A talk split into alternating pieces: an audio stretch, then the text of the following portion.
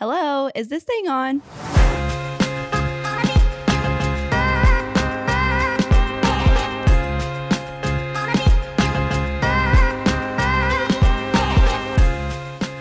Welcome back to another episode of Energy 101. It has been a hot minute since myself and Misty have been in here, so stoked to be mm-hmm. back. I don't know if anyone saw Julie's post, but we're coming back with a vengeance, so get ready. We are. I'm. I was honestly surprised at how many people wanted to help. So many. Why didn't we do that sooner? I don't know. You It's guys too take break easy, from I guess. this? We so Unintentionally. unintentionally because Life, it's really work. hard to get people to come on. Um, Yep. Plus, when we're we're like all the executors that are in the business. Yeah, we have a real really job hard here. to do both. I mean, as you know, so We're trying to do the same thing. That's funny. JP Warren, you know Yeah. JP too. He's doing the same thing. He was Yep. doing podcasts and then he took a break and Mhm. he called me. So I'm the first back on two Oh, big yeah. time podcasts this week. Wow. Yeah, Special. I love it. I Yeah. love it. Yeah, he uh we he was on our platform and then he just took it under his umbrella of uh, Oh really? Connection Crew. Yeah. Oh yeah. yeah. I Okay. mean, yeah. It works. So that's exciting for him. Yeah. And exciting for us. So speaking of our first guest back, Brett, do you want to introduce yourself? Yes, sir. Uh, Yes. I'm Brett Chell, uh, CEO of Cold Bore Technology, new Houston transplant, almost fresh American. Great. Not quite yet. Welcome. Yeah. yeah. Wait, I love I feel like you're more Texan than most Texans in Houston. Uh, that's what I get told a lot. Yeah. I- like you you belong in like West Texas. Please get me out there. Wherever it's like the freest with the most guns and everyone Yes. wants to talk about politics, yep. that's me. You're That's- there. Mid- Midland, Texas is calling your name. Yeah. yeah. I love it. I escaped Canada. I'm very thankful to be here. Yeah. So how long have you been here? A couple years. Oh, okay. I, I was living in the Marriott downtown for a couple years, basically on it, off and on, and then Yeah. I got a house uh, in was it Clear Lake? No, Mhm. League City. Mm-hmm. I didn't. I just looked on a map. and I didn't really ever go there, and I'm like, oh, that's not too far.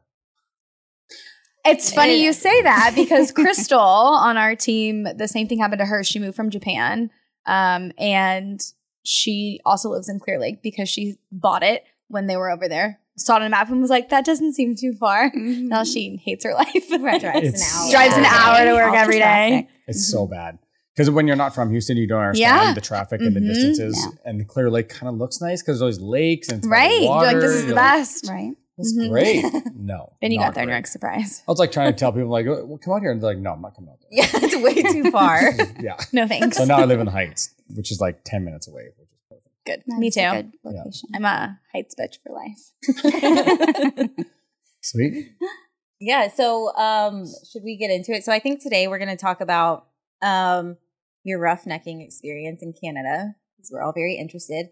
Um, I'm I'm wondering if we'll have any more questions since Colin came on and he explained everything to us. So, um, I think like the difference will be how it is in Canada because we only know how it is in you know Texas. Mhm. I mean, he worked in other places, but when he was a roughneck, it was in West Texas. Um, and yeah, there's a big difference between that and Canada. Mhm. So, what year or how old were you when you started roughnecking? I think that's exactly right. But I think like 23. 23. And did that. you, were you like born and raised like in oil and gas? No. No. No. So I was born in a small town and then I dropped out in grade 12. Kind of, I didn't really technically finish. Like I didn't get all my credits and everything, but my mm-hmm. assistant principal, he really liked me. So he's like, I was like, can I just have like the Harry Potter outfit and go to the thing with everybody and get my pictures? And he's like, yeah, I don't care. So he gave me things. I on, feel I like kind and of Colin are graduated. exactly the same. Y'all the same person? really? Did he do that too? I mean, yeah, he barely grad. Like, I don't know. I don't know how he ended up like talking the, into letting him graduate because he wasn't supposed to either. Mhm. Yeah, basically, I didn't have this stuff. I didn't really care if I did graduate. Yeah. So technically, I didn't. I didn't get my thing. Yeah. but they let me have the paper. They put my name on it, and I got my pictures, and I went on the stage. Great. and The, the principal was like, like, I don't care. Did it for Mhm. show. Yeah, For your mom. Like, yeah, exactly. Yeah. Everybody got to come. so, but I basically dropped out, and left, and I went to art school in Vancouver because I'm an artist, and that's what I love to do. Mm. And there's a great school there where I got accepted into it, and so I started doing that, and then I realized pretty quick, I'm like, all my friends, this is like early 2000s, where 100 grand a year was a lot of money. Yeah. Like you're rich. And so all my friends were on drilling rigs. This is in the boom of Alberta, Canadian oil and gas. Gotcha. And so they were all making 100, 150 grand a year, some 200 grand a year. And I'm like making nothing painting pictures. Yeah. And that's how I ended up in the oil field. I wanted an Escalade, so I quit and left. That's so interesting because I feel like going and working on a rig is a lot different than painting pictures, a lot more rough. Was it like a hard um Culture yeah. shock. yeah. Oh, yeah. I had like no discipline, no, like I was Oh, because just you're like, like, a free spirit. You're very creative and yeah. Yeah. And so, but my sister was dating a guy who was a driller out there, and he came and we got along really good, and I liked him, but he was a hard ass, and Mm. I kind of like respected that about him. I'm like, oh, this guy I can be friends because he's kind of cool. And then he's like, you can come out to the rig for sure and make hundred grand a year like right away. And I was like, let's do it. That's easy. Just bought all my hard hat, my little coveralls, and I'll just go out there and just screw around and make some money. How was your first day? Uh, terrible. It was scary. It's honestly scary. Like you're, you don't, and that doesn't really sit in until you're driving for eight hours in the middle of nowhere. And then the Yeah. truck's going down the dirt road and all of a sudden this giant machine is just there. And you don't, I don't know. Like, I don't know what a derrick is. I don't know what anything is. Mm-hmm. And then there's five guys there that all have worked together for years and they're like brothers. And they're, the, you're the guy. And that- you're the new guy. Mhm. But they're trying to run off. Yes. That's it. And it's like a, I think it's a lot different now. Uh, you're not allowed to do like trial by initiation Mm. but it was very much like you are not part of this crew. You don't get to eat. You don't get to Mm. go on the. You know, you don't sit where we sit. You don't change, and it's rude and it's hard and it's on purpose. It's deliberate because they don't want soft people out there. Yeah. Mhm. They want guys that can take it, will hack it, and put it in. They all had to go through it, Right. so it's like you have to do this. yeah. It was crazy. Yeah. How long did you work out there? Uh, so I was supposed to do it for like uh, my plan, classic oil field plan, is like a year or two, make Yeah. enough money to buy a cool car and a little bit of cash, and then go do whatever I'm going to do. And it was like six years, almost seven, and then my brother-in-law got hired to go, and I got hired to go to build rigs for another company. And so then I was there for a little while, and then they started promoting us and doing it. And then I'm like, when we got offered promotions there, I was like, yeah, I'm out of here. Like, Yeah. Yeah. The day they offered me the promotion, I quit. Yeah, because it's like you have this like moment. Yeah. You're like, Mhm. am I going to do this the rest of my life?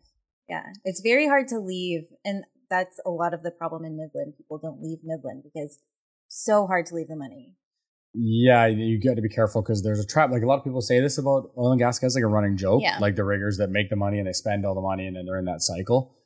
It's true. I think a lot of it because we don't get like I didn't grow up with any education around money. Like Mhm. you know, you get your money, you buy assets, you depreciate them, you buy houses, you get passive Right. income. No one talked about that. It's just like you get a job and you make fifty percent of what your money is. The rest goes to the government, and then you buy shit. Mhm. Like, and that's it. Yeah. that's Yeah. it. That's it. And then the, the trap is I don't think these guys are so much worse than anybody else, but the life is that you go away for three quarters of your life and you live it on a rig in the middle of a field and you don't see anybody. You miss all the dinners, you miss all the birthdays, you miss all the weekends, you miss Mhm. everything, and you're stuck on this rig. And then you get one week off to come back. And it's like, I'm going jet skiing, I'm going boating, I'm going taking my family to Disneyland, I'm going Mhm. up, up, up, up, up. Mhm. You try and cram life into a week, and that's where all the money goes Yeah. unless you're like uh, you do drugs. Or, then the money or goes that. up. Yeah. Yeah. but I wasn't that. So, but Yeah. but it does. I like I have sympathy and empathy for that. You know that Yeah. kind of perspective mm-hmm. gets put on them because there you're trying to cram life into a week. Yeah. Yeah. Yeah. So you worked what two weeks on, one week off? Yeah, two weeks on, one week off, and on a drilling rig. And so I did a lot like what Colin. What did Colin tell you? He where did he do? I don't even really know. He was drilling rigs. Yeah. So he was a roughneck for I want to say four years. Um, he actually broke out on a Canadian rig, so his crew was pretty much all Canadians. Um, and he worked his way up to maybe a derrick hand, or maybe he was about to get promoted, and then Yeah. he went into services. Oh yeah, He went into wireline after that. yeah. So yeah, it's uh like I don't need to go into all the details of that, but the lifestyle and everything. You were you you were dating. So then? I no, we were okay during that time. We had we were dating. We had just moved in together. We got pregnant with our first kid. Um, so the two week on, two week off was I was pregnant and you know had our first son, and then when it went into wireline, it was very much a twenty four seven on call. So I would prefer the two week. He actually worked four weeks on, two weeks off. He did two weeks of days, two weeks of nights, two weeks off. So the two weeks of nights, like That's right. absolutely sucked. Like I Yeah. never Yeah. saw him. Yeah. He came home. He just slept all day. I had to stay quiet. Um, so that sucked. But I I actually talked about this on the last podcast. I don't think people realize how much of a work ethic is passed on to the families of oil field hands because I everything I did I had to do by myself. I had to find figure out how to move furniture, put things together, like do everything, take care of everything. So on our days off, we could just enjoy each Yeah. other. It wasn't Mhm. like he came home and You had a list of things to do. Yeah, I. I, could, I couldn't have like a honeydew list, and it's bled into how we live our lives now, which a lot of people I don't think understand. Yeah. it's very traditional in a sense, but at the same time, it's like it's what we had to do to survive that, like, right. Mhm. and it's it's honestly nice not depending on anyone. Whenever you like want to get something done, you want to get it done. You don't want to wait for two weeks off to finish this project. So Mhm. Yeah. families don't. I mean, people don't realize that on the wives, just like oil the- field wives. That's the task side of things too. That's not like the emotional, mental side. Exactly. Yeah. Like you're alone all the time, all the time with the kids. Like there's no like calling for help or, hey, come watch the kids, anything like that. So, yeah. And ours were very little at that time. And when he was, I think when I had three, they were all like four and under. That's when he was on call. And that's whenever like no days off. There was no Mhm. for sure days off. Sure, he might be home for a week, but he could be gone the next day. So that was tough. Yeah. It, and it was a transition for when he quit his job and was home all the time. Like it's very, very different. Are you guys involved with like anyone that has that's in the oil field or has been in oil field? No. No. Mhm. Mhm. Nope. Okay, good. Don't ever do it. No. it's I a uh, lot. I'm from Florida. I'm not even from Texas, so I had no idea. So you did alligator farmers. Right. Yeah. and drug dealers. we have we do bath salts and gators. Um, no, but I didn't. I don't think people outside of where oil fields are, anyone that's working in energy, it's not talked about in other like it was never a topic of conversation in Florida. You like maybe hear it on the news, but even then, I still don't think unless like your parents are really into politics, no one knows where electricity comes from. No one knows where gas comes from. Or Yeah. nothing. That's It crazy. is- Yeah. But it's true. Like even like Alberta, where I live, is kind of like the Texas of Yeah. Canada. I didn't know that Canada did oil. I Didn't know. didn't either until Nope. Recently. No idea. Canada used to do a lot more oil. We got pretty liberal governments now, so Yeah. they're squishing the whole thing. But there's a lot up there. There's, Yeah. But it's kind of different. It's like there's some unconventional and there's some tar sand stuff. Anyway, it's all technical stuff. Doesn't matter. But it, I lived in a town that was like a few hours from where like West Texas would be where all the Midland, that's where all Yeah. the action is. Houston, people know about oil and gas because there's a lot of the headquarters here. Right. But if you go outside like Austin and all that, they don't really. Yeah. Right. It's not a thing. So it's crazy that Mhm. because we're in it, we think that people know or just based common sense, you'd know you have to They really don't. Mhm. yeah. I know. I didn't either until I got into it. And then when you get into it, yeah, you just don't know what to expect. There's no way you can prepare for it. And it's such an interesting thing to try to tell people. But yeah. Well, and it's it's interesting to to be on the inside and to realize like how big the industry really is. We talk about it all the time as not just oil production, but like the petrochemicals, everything, almost everything that you touch daily is Mhm. somehow related, made from petrochemicals. Like it's insane. Yeah. We had a downstream person on last week. I've never learned about downstream at all because being from Midland, it's up, like, is it upstream? Upstream, is yeah. all I know. Yeah. um so it's just interesting that there's so there's Mhm. so many parts of downstream there's and this is just oil and gas then you have all Mhm. the other verticals it's it's wild and that's why we started this so we can try to learn Yeah. more but Is that i what- will say it's very hard to learn where when you can't go and like touch it or Yeah. like go out there and Mhm. experience it like actually look at the rig actually look at whatever is going in the hole you know it's very different being hands-on so i will say that's a little bit Mhm. tough but you just need to do like add some video to some of these things. I know. Like get clips Yeah. so you can show them like a picture. yeah Mhm. yeah Yeah, because that makes a big difference. yeah But I mean, getting to see and things. between Canada and the US, like to your question about what's different about Canadian stuff, Mhm. I think obviously, so there's the temperature differences, which make a big difference. Yeah. Because Mhm. that's there's different like schedules. Like we have months in the spring where you can't work. They just everything shuts down. Oh. It's called breakup. Because it's too cold. Too muddy. Oh, too, Too muddy. muddy. Yeah, too Oh. soft. Like the ground's too soft because when it thaws out and all the Ah, snow okay. melts, Wow. the rigs can't drive around because it just so sink into the sense. dirt. Mhm. So that that and they don't want to wreck all the farmers' roads. So, there's no drilling at None. all going on during those months. Yeah. So what does Wow. everyone? Yeah. Does, do people How have do you other get jobs? paid? No, you don't. You just don't. Yeah, You go of the find a different job. Yeah, and time. sometimes breakup can. No, usually you work. We so the thing in Canada is you work a lot in the winter as much as you Mm. can, like pretty steady yeah. the whole time, and then come around like May, April, May, breakup starts, and then so it's called breakup, and then from April, May, June, July, basically to sometimes August, September, depends how wet it was. It slowly comes back in August. That's So- insane. Yeah. Mhm. I didn't know that. Yeah. So you get like a few months off in Canada, and but it sometimes turns into like four, three, four. Right. You're waiting for that phone call. And, So you like try to Mhm. save. What do you? I you? feel What, like what do you did it- do? I feel like yeah. I'd run out of money if I didn't get another job. Or do you work your days off?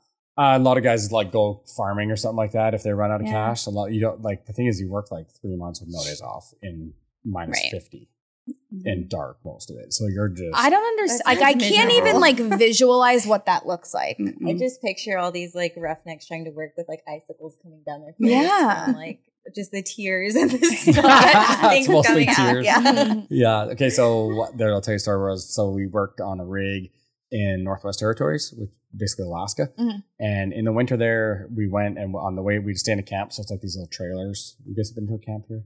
It's like little I'm, I mean, I think I've seen them, square but- Atco trailers. Yeah. They got like beds and a bathroom in them. And then Okay. they just have 40 of them in a row. And they just flatten a piece of land and put them out there and that's where one goes. It's horrible. Yeah. It sound, it's as bad as it I'm sounds. like, Yeah. I'm like cringing on Yeah. the like, Yeah. So you'll fly like a big plane to whatever city's closest, and then you'll take a truck to a small airport, and then you'll get on some plane. There was planes where one time it was like puttering out on the way there because they're crappy planes that no one ever uses oh to go to like the bush where it's like "Grrr, grrr, You come crashing down. Grrr." We're here. I, the one time one plane shut off in the air and it just started to drop, and I've never seen like your rig crews faces go so white. We're all like, we all thought we were gonna die, Oh Oh my sure. gosh. and then it's just like. So you're already doing a dangerous job. And Right. just Yeah. get there. It's dangerous. You're gonna there. risk my life every day and I'm gonna die in a fucking plane Yeah. crash. yeah. So they fly on those crappy planes, and then you get in a crew truck, and the crew that was working is coming out. So you And you're like sitting there and you're like bumping next to each other. yeah, it's packed, bumping, And, like, there's praying like at the bags and hard time. hats all around Oh you, my and you know you're going to like a Siberian work camp for three months. It's the worst. That's what it sounds like. It is basically. Siberia. Yeah. Yeah. And so you'll go to the airport, and the outcoming crew, you see them, and these are guys that look like they were in World War II. Like they're like, God, get me out of here, and you're just like. Oh. You're like, here it Prepare comes. yourself. Yeah, and you get and you go to your crappy trailer and you unload your stuff, and then you go and you drive another maybe hour or two out to the rig. And on the in the truck, I remember a lot of times when we were working up there, we'd look at the mirror where it has the temperature thing on the old GMs, and it said minus fifty eight. I was just about to ask that. And I was just, and you're supposed to shut it down at like minus thirty or something. Like they're Oh, not supposed to go past that. That's Well, not a thing. They don't care. Yeah. Yeah, that's just like finish drilling, please. Yeah. Mhm. right? And so minus 58, and you go out there, and there was a trick that we all had. So you put on your like four layers and you're like big, you're like a starfish, like Yeah. a little baby with those things on. and you come outside and they just spray you down with the wash gun, get you wet. Wait, why? Well, because you're probably like, so it's really minus 58 and windy. So the wind chill there, you can't have any skin sticking out. You're gonna get frostbite. Yeah, it it'll take a minute or two and it'll just like frostbite your skin. So you have to have everything covered and then the wind is still getting through. So you want, you spray yourself down with a water gun for two reasons. One, it makes like an ice layer on all your clothes and that stops the wind. And then two, if you're tripping pipe and you're on the floor and you're breaking connections, like we said, so they pull the pipe out and they break it off and go to lay it down, all the fluid out of the top pipe spills on you. So it's like wet. It just drips on you. So if you just do the light layer first, it makes that first layer and you don't get it soaking through. Wow. So it'll just build up. Interesting. You just Yeah. keep breaking it off. Oh my god. And you can't go inside for 12 hours. That sounds terrifying. Are there Mhm. like um how do I like heaters? Like are there any insulation type of things? Like is it boxed up? Like normal rigs, they're like in West Texas, they're not there's nothing that really protects you because weather's not that bad. Yeah. But are there like walls? They're the bigger rigs have what they call prefabs, so they'll put up walls around it and they'll have heaters in there, and then it's a little more normal. But Yeah. I was on like crappy or Mm. little rigs, and so no, No, there's nothing. get out there. That's insane, especially because you just walk outside and you're just gonna get frostbite. Mhm. We always had like the lines all winter Yeah. permanently. Like you go home for Ugh. two weeks and you have these red lines on your cheek from your skin being toasted. Um, so what happened when you have to go to the bathroom? Yeah. You do it quick. You go in the cellar. So underneath the rig floor, there's like heated box. It's all that's prefabbed in to keep this like where the bowl and everything Okay, warm. good, And so you go down there. Okay. Yeah. Or there's bathrooms, but you go quick so that your clothes don't melt. Because if you go in the shack or it's warm, they start melting and then you're screwed. Oh my gosh, I have like a newfound respect for Canadian roughnecks. I know. I That's feel like there should be some, you know, like that show Naked and Afraid. Like I feel like there needs to be some sort of like Survivor esque Yes. Last for a week on a Canadian Yeah. rig. Yeah. in the dead of winter. Yeah. Well, and the, like, and the, there's cross shifts there. So you usually do two or three weeks in kind of thing. Mhm. And then our two of our guys on our cross shift quit last minute. And so they're, they fly them in. There's no one else. You'd have to say. You can't leave. Yeah. So then we just did three nights of, or three weeks of nights. So we didn't saw sun for like six weeks. Or I think I would go insane. Yeah. Yeah, you literally do. It's, it's so Did it depressing. take a Yeah. toll on your mental health? yes. Yeah. I Yeah. bet. Because you're like you're just watching all the stuff that's going on at home. People are like you you miss. You really end up like the little things like going out for dinner. I feel like if you don't have enough gratitude in your life and you're not thankful for what you Mhm. got, mm-hmm. you go do something mm-hmm. like that, and then you're isolated from that, and you just be glad to be able to go for dinner with your wife again, or like Yeah. just you know what I mean? Mm-hmm. Yeah. It's you don't take it for granted. Yeah. Yeah. Mm. So Yeah. how did you end up here and uh starting Cold Bore? Let's get Uh, into it. Yeah. So I when I that company that we were building rigs for when they were going to give me the promotion, we quit, and I wanted to start my own business. And I'd always done like little side businesses. Yeah. aren't real things. Like we all just do shit, we Yeah. sell whatever. Yeah. Like Easter baskets or whatever. And Yeah. sell. It's not a real company, but stuff like that. I was selling. But the cars. money's real, so it's all that yeah, yeah, matters. yeah, yeah. And so I was selling cars a lot, but I wanted to do a real thing. And Mm-hmm. so my, I asked uh, three or four different mentors, like, what's the thing that I need to know? Because I, you know, you don't know anything when you're starting companies. Like, literally don't know anything. Yeah. And so they're the, the big, the, there's a lot of stuff they said, but the one thing that was a common theme was if you're planning on doing what you think you're going to do, which is this kind of do some larger scale stuff, you have to learn how to finance a company. So you didn't, you don't know corporate finance and you don't know how to fund and you don't know private equity and you don't know any of Mhm. this. If you don't learn that to some level before you go do this, you're, you probably won't get far. And even if you do, you'll get it taken from you Yeah. at a certain point. Mhm. And so then I went and joined a basically a PE group, uh, like accelerator. It was it was kind of a weird thing, but you, we raise money, we build narratives for startups, raise money, and then get them off the ground, and then do another one and do another one. Cool. So great spot Yeah. to go do that. So then did that, and then started Cold Bore and Raptor Rig, and So you 10 did that like you were an employee there or you took cold bore there? no, I was an employee there. Oh, to just learn. Yeah, That's yeah, Really and that's smart. actually That where really Aaron smart. and I met. Yeah, so Oh. yeah at that at that place and so learn from a, a lot of really smart people that fund startups and build them Mhm. Yeah. and that's so you get to see it happen a bunch of times Mhm. and more importantly you see like three or four of them don't work what mm-hmm. works, what doesn't. for whatever Yeah. reason Yeah. right and so it's a really good experience and then started Cold Bore and that was like 2014 already so 20, so it's been nine years? yeah Wow. Mm-hmm. i know What sparked the i was planning on it being half that but And ah. here we are. yeah Welcome to entrepreneurship. Yeah.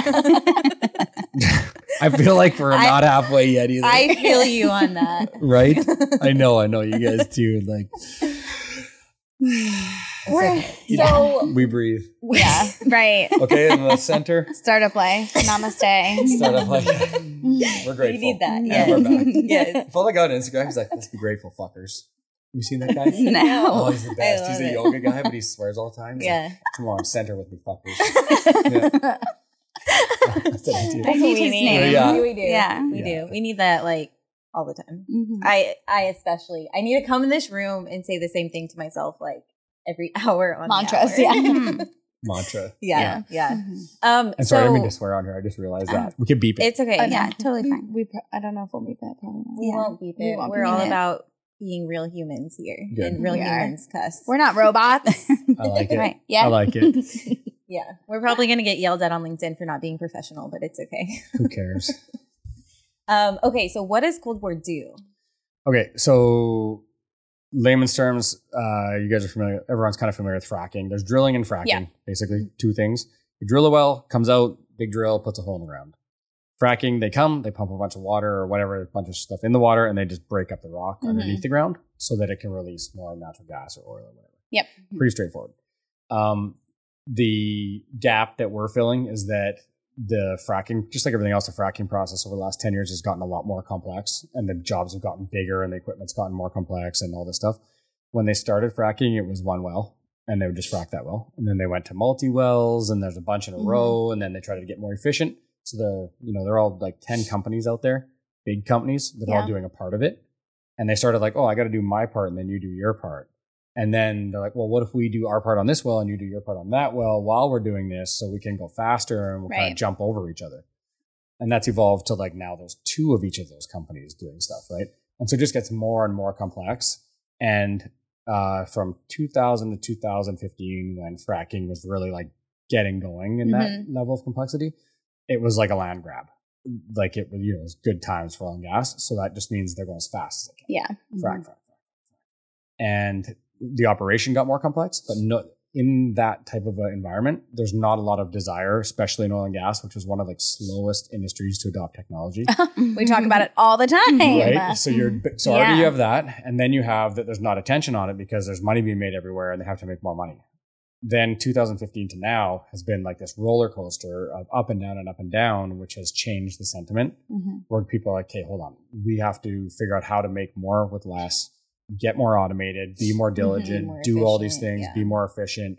And so the challenge that's arisen that's given us the opportunity is that in doing that, the oil companies are saying to all these companies on location, you got to send us all your data. We want to look at it. Mhm. And so they all got control systems, which they didn't have really Right. before. And they all started sending data to the oil company.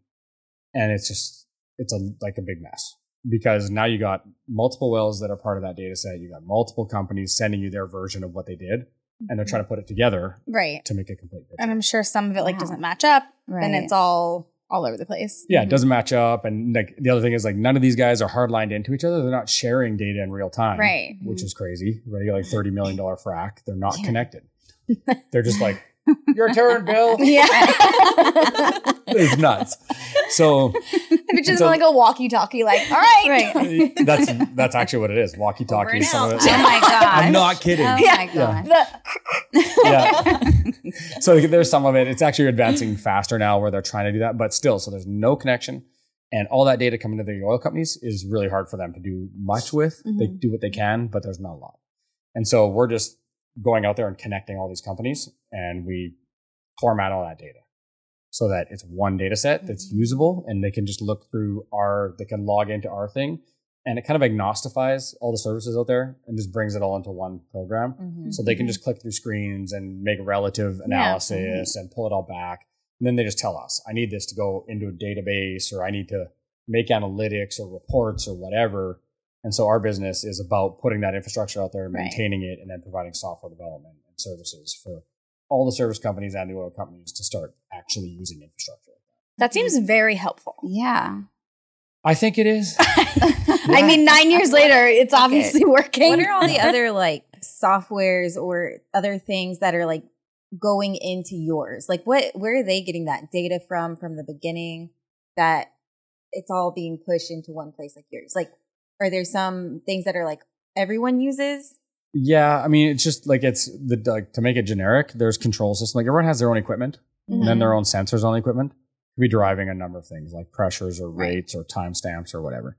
But there's five of those companies with their own equipment, with their own sensors that's coming into their own computers. They're they don't necessarily have the format to talk. They don't know how to connect, and so they just send it up to the cloud. Mm. And in the cloud, they try to make sense of it all. But it's like different format, different program, different. It's like Excel and Word. I was gonna say, yeah. Mm-hmm. It's like let's try and make Excel and Word go together. It's like Yeah. I, I don't know how to do that, right? Right. And so they try their best to make it happen. When we go out there, it's like, okay, here's the operating system, and we just sit below all those control systems. So when they show up now, they just snap on, and we have like the translator slash adapter. Yeah.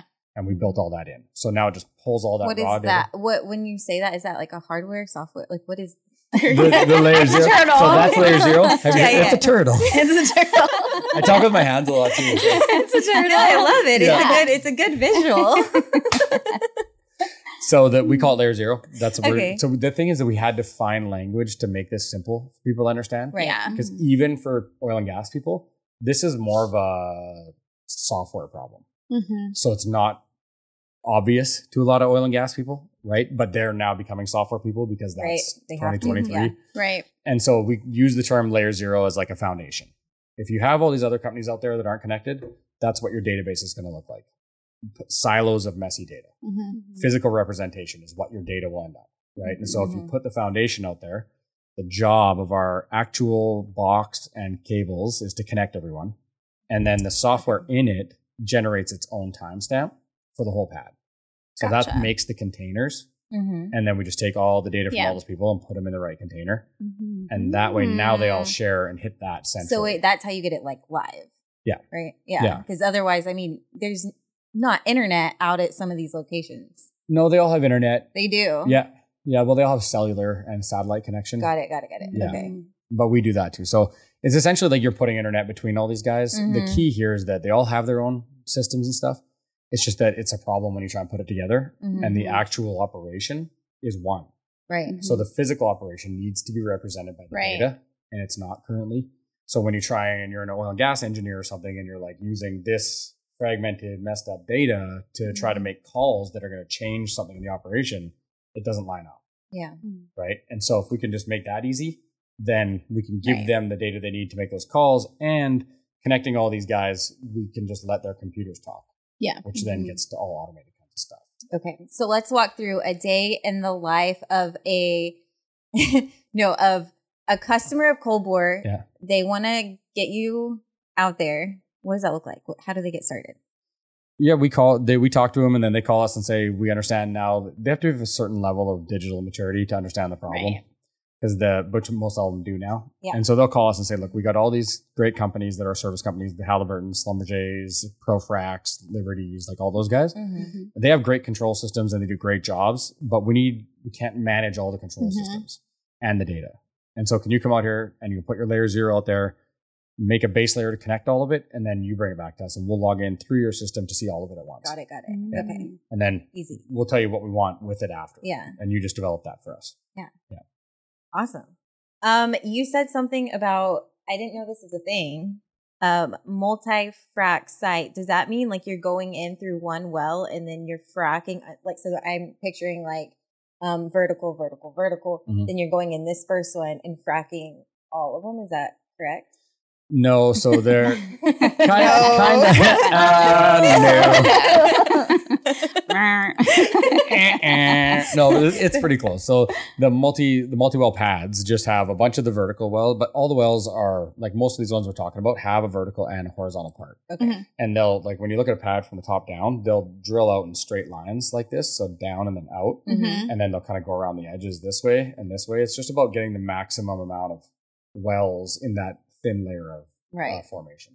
And so they drill out and they try to get all of it. Okay. And so, but when they're doing multi-well frac, they'll have like one company's working on the first well pumping, Mhm. and the other company's doing wireline over here, Ah. and they do it Oh. in they do this portion like if this is the well, they do the end of it with wireline, they plug and perf, and then they leave because they only want to do a part of it, Right. and then they want to pump so they can frac, fracture Yeah. it, Yeah. and then they want to the pumpers will unhook, and then they put the wireline back in, and then they'll frack the next one Okay. and then they'll do it in sections so they get the most amount because you can't like perf put a bunch of holes in the whole well and pump it'll all go out the first hole Right. Right. so you gotta start at the end and work your way Got back it. Uh, got it. in Okay. sections I feel like we need a video of this, like an Yeah, I animation. I know. Where's Yeah. Bossall? Yeah, possible. Yeah. get in your boss Make us a video. Yeah.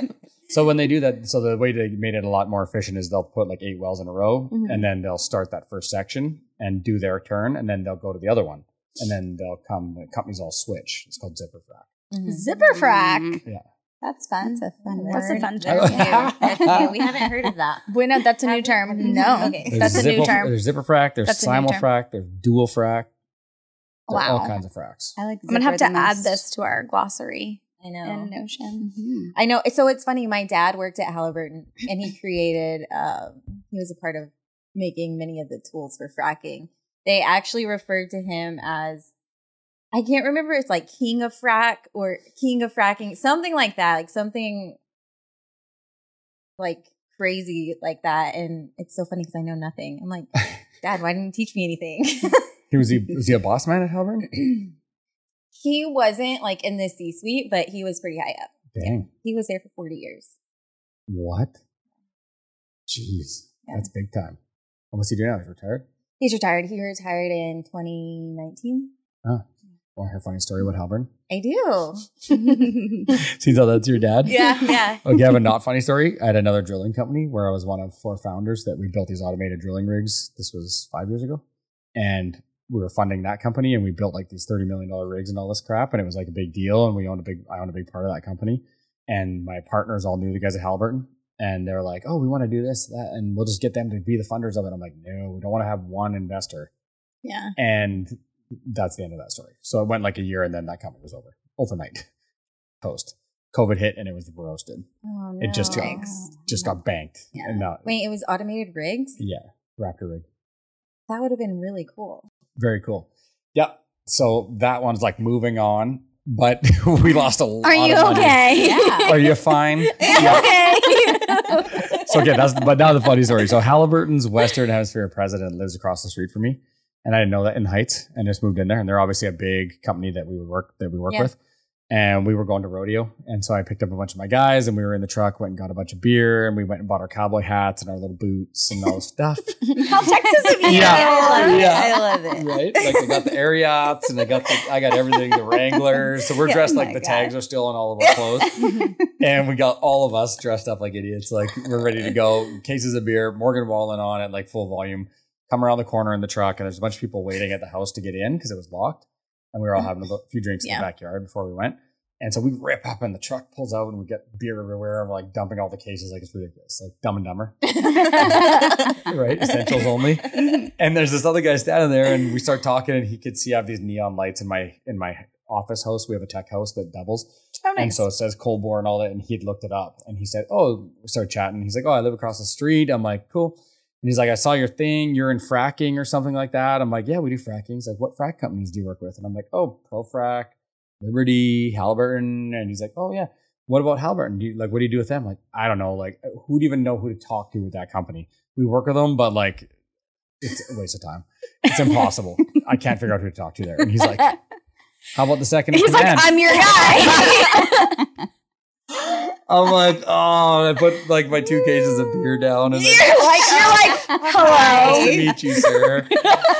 so I'll leave his name off here, but he's like a super nice guy and he, he's just like a really good dude. But that's the funny story. He's like top dog. Wait, that's That is hilarious. hilarious. Yeah. Yeah. Yeah. Did he was he like, I'm sold? Oh no. No, we didn't even talk more about that. I did talk to him. I got his number. We're gonna go for lunch. And like Good, he's, good, when we're ready, like he's he's so high up that Yeah. it's got to be at the right thing in the right time. Yeah. I'm sure he's in that. He'll take me in there and go do a thing, but I got to be prepared for it. Yeah. That's kind of guy. You Redeem wanna- yourself. Yeah. yeah. Yeah. Yeah. Totally redeem yourself. Yeah. He was really nice. That was like took two seconds, and I was like, "Oh man, that's embarrassing." He's like, "Dude, who cares?" It's like, Oh, good that's cool. That is that's cool. cool. Yeah. I love that. Um, do we have any more questions? Not other than our fun ones. I know. Do Oh god. Um, you- where's Jules when you need her? the first one is um Why What- should we care about energy and oil and gas? Like as people who maybe minus Julie because she's from Midland and Yeah. married, but married to the game. right. Mhm. Um, but as we were talking earlier, you know, people outside of Texas, outside of the industry, why should they care? I mean, that's a good question because it's hard to convince anybody. I Mhm. think if you're not interested, if people Yeah. are like, "Why should I care about windmills?" and you can talk till you're blue in the face, and I'm still not going to care. So that's a tricky question, but I think the one thing that's different about that, like, why do I care about solar? It just depends on what you're more inclined Yeah. to care about. Like, if I care about the environment, if I care about this, care about other things. Right. where I think people could, if you really do are interested in solar or with like the environment just in general and alternatives or making it better. The cool thing about oil and gas that a lot of people don't know is that it's kind of just painted broadly as like, okay, that's the bad thing. Right. We have to get rid of it because that's what's killing the planet.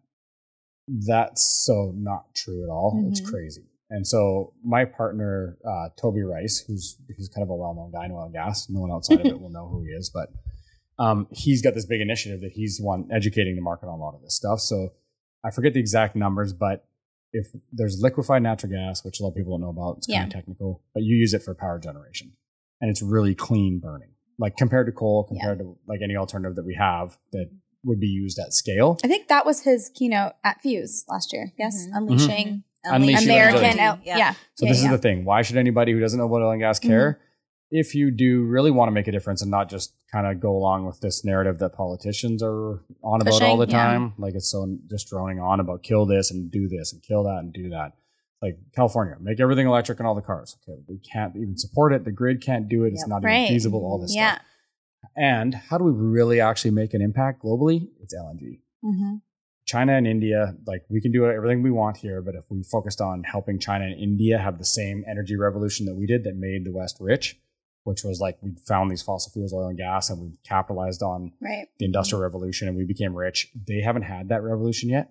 And so people don't know that really, but you go over there and you're like, you should get on solar panels and windmills. They're like, we got what? Yeah. We haven't even had our industrial revolution Yeah. yet. Like, like, what are wait, you y'all talking about? have We're still in poverty. Yeah. Right. Yeah, we don't have energy yet. We're going to Yeah. get rich off the same thing you did 1st Mm-hmm. Yeah. Then we'll talk about Yeah. that, which is totally fair. Yeah. But they're all burning coal still because they don't have LNG. Right. That's so if we could get those huge populations just switched over to LNG, and if everyone knew this and could support this, we would become incredibly wealthy nation, really powerful, and we would get meet the global emissions targets because green is not by country Mm-hmm. right? And so we could meet global emissions targets like within a short amount of time. We could do this now. Turn it online, build the plants, shut down the coal, get them on LNG, get rich, increase their quality of life, and meet all the targets. And no politician talks about this, but it's like 1000% doable. Wow. Yeah. That's why. That's going to make a great TikTok. Mhm. I can't wait. TikTok. I have to turn mine on. You Yeah. should. I don't have it. It's good. Um, you'll have people calling you out for all of it. yeah. There's lots of there's actually a very um big like field presence. Mhm. of There is. oil and gas. Like people will always go on there and call Colin stupid for his roughneck videos. yeah, I know. Though every the whole time I'm talking about this, you go back and listen later. You're like, I said that wrong. yeah. oh, I didn't make that detail. I shouldn't Yeah. have said that. Yeah. That's how you get engagement though. So it Mhm. You just go. Yeah. You also kind of answered our second question because Yeah, normally right. we ask, what's the biggest misconception? So I feel like you were like two birds, one stone. Mhm. hmm Yeah, that's a huge one. I mean, I think to- what Toby's doing is honestly Yeah. one of the most important things that's going on in the U.S. right now. But it's just so hard because Yeah. politically the game is just different. They're Mhm. not really about what actually works. They're about how to keep their their political party in power. Uh-huh. There's just too much. You got to understand like global economics. You got to understand politics. You got to understand energy, and you got to understand environmentalism. If you're going to put it all together, then you'll Yeah. understand why and how it's all kind of going that way. Right. But like you said, most people just That's Don't. I think that's one of our biggest missions. And me personally, one thing that I want to get better at is understanding broader energy so I can apply that knowledge to politics and see where they're really wrong. Um, obviously, there's a base layer I already know, yeah. um, but really understand why behind decisions and, you know, be educated.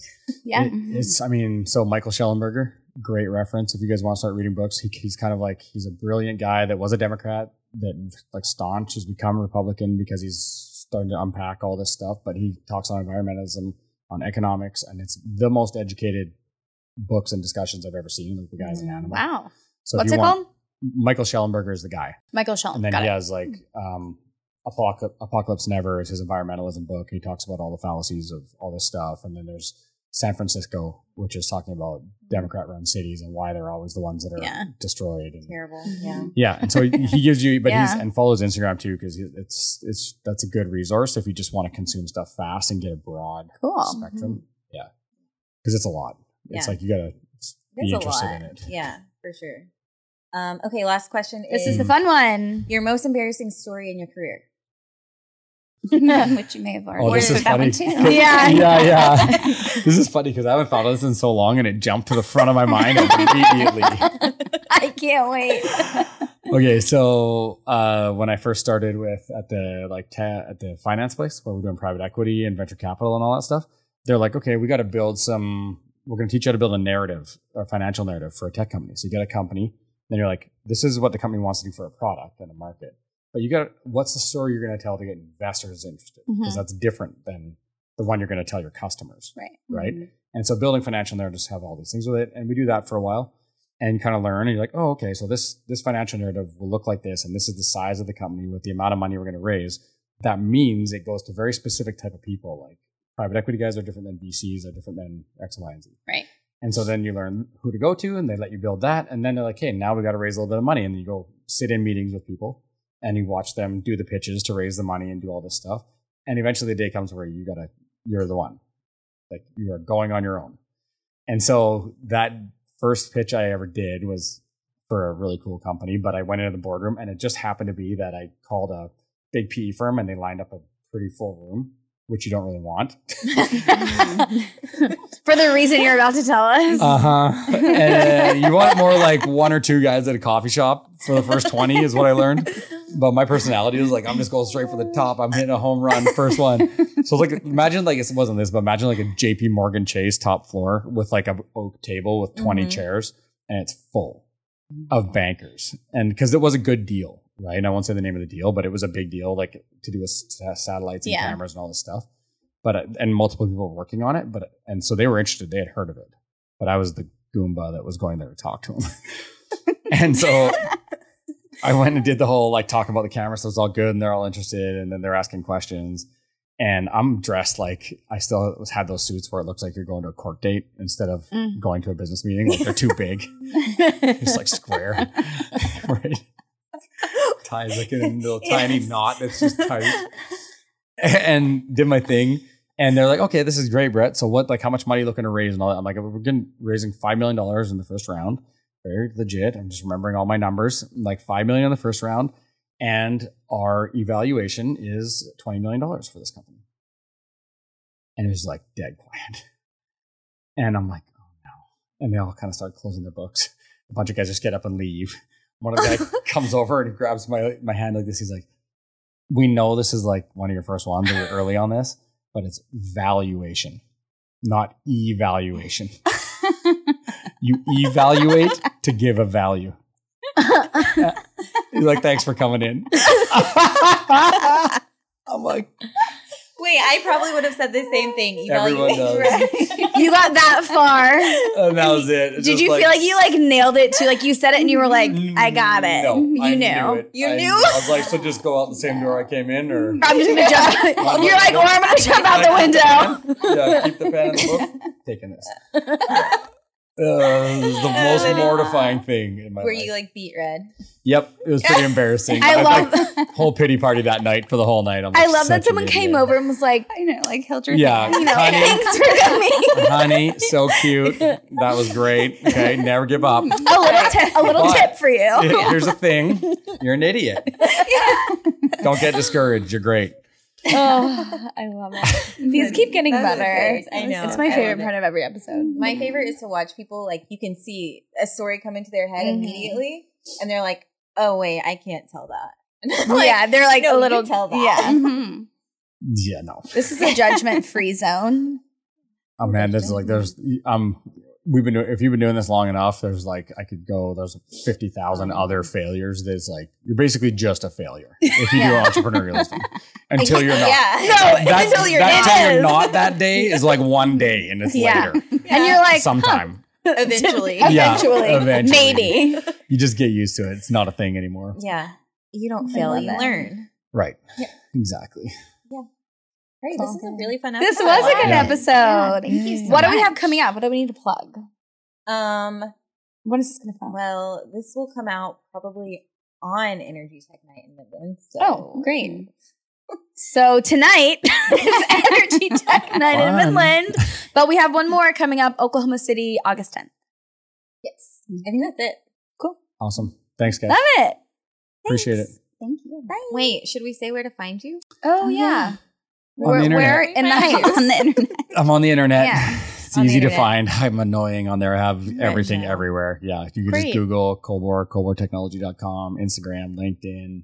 I'm all of it. Yeah, Cold Bore puts out some really good content. Like y'all are killing it with the content game. Um, other companies should definitely follow Mhm. suit. It's fun. We just like doing it. Yeah, I Yeah. love y'all's team. Like John and Lee, I saw them. They came to Energy Tech Night in Houston, and they were telling me we need to get you on this Yeah. podcast. It's awesome. Yeah. But They're, they're so good. guys, They're yeah. such good people. Yeah, Yeah.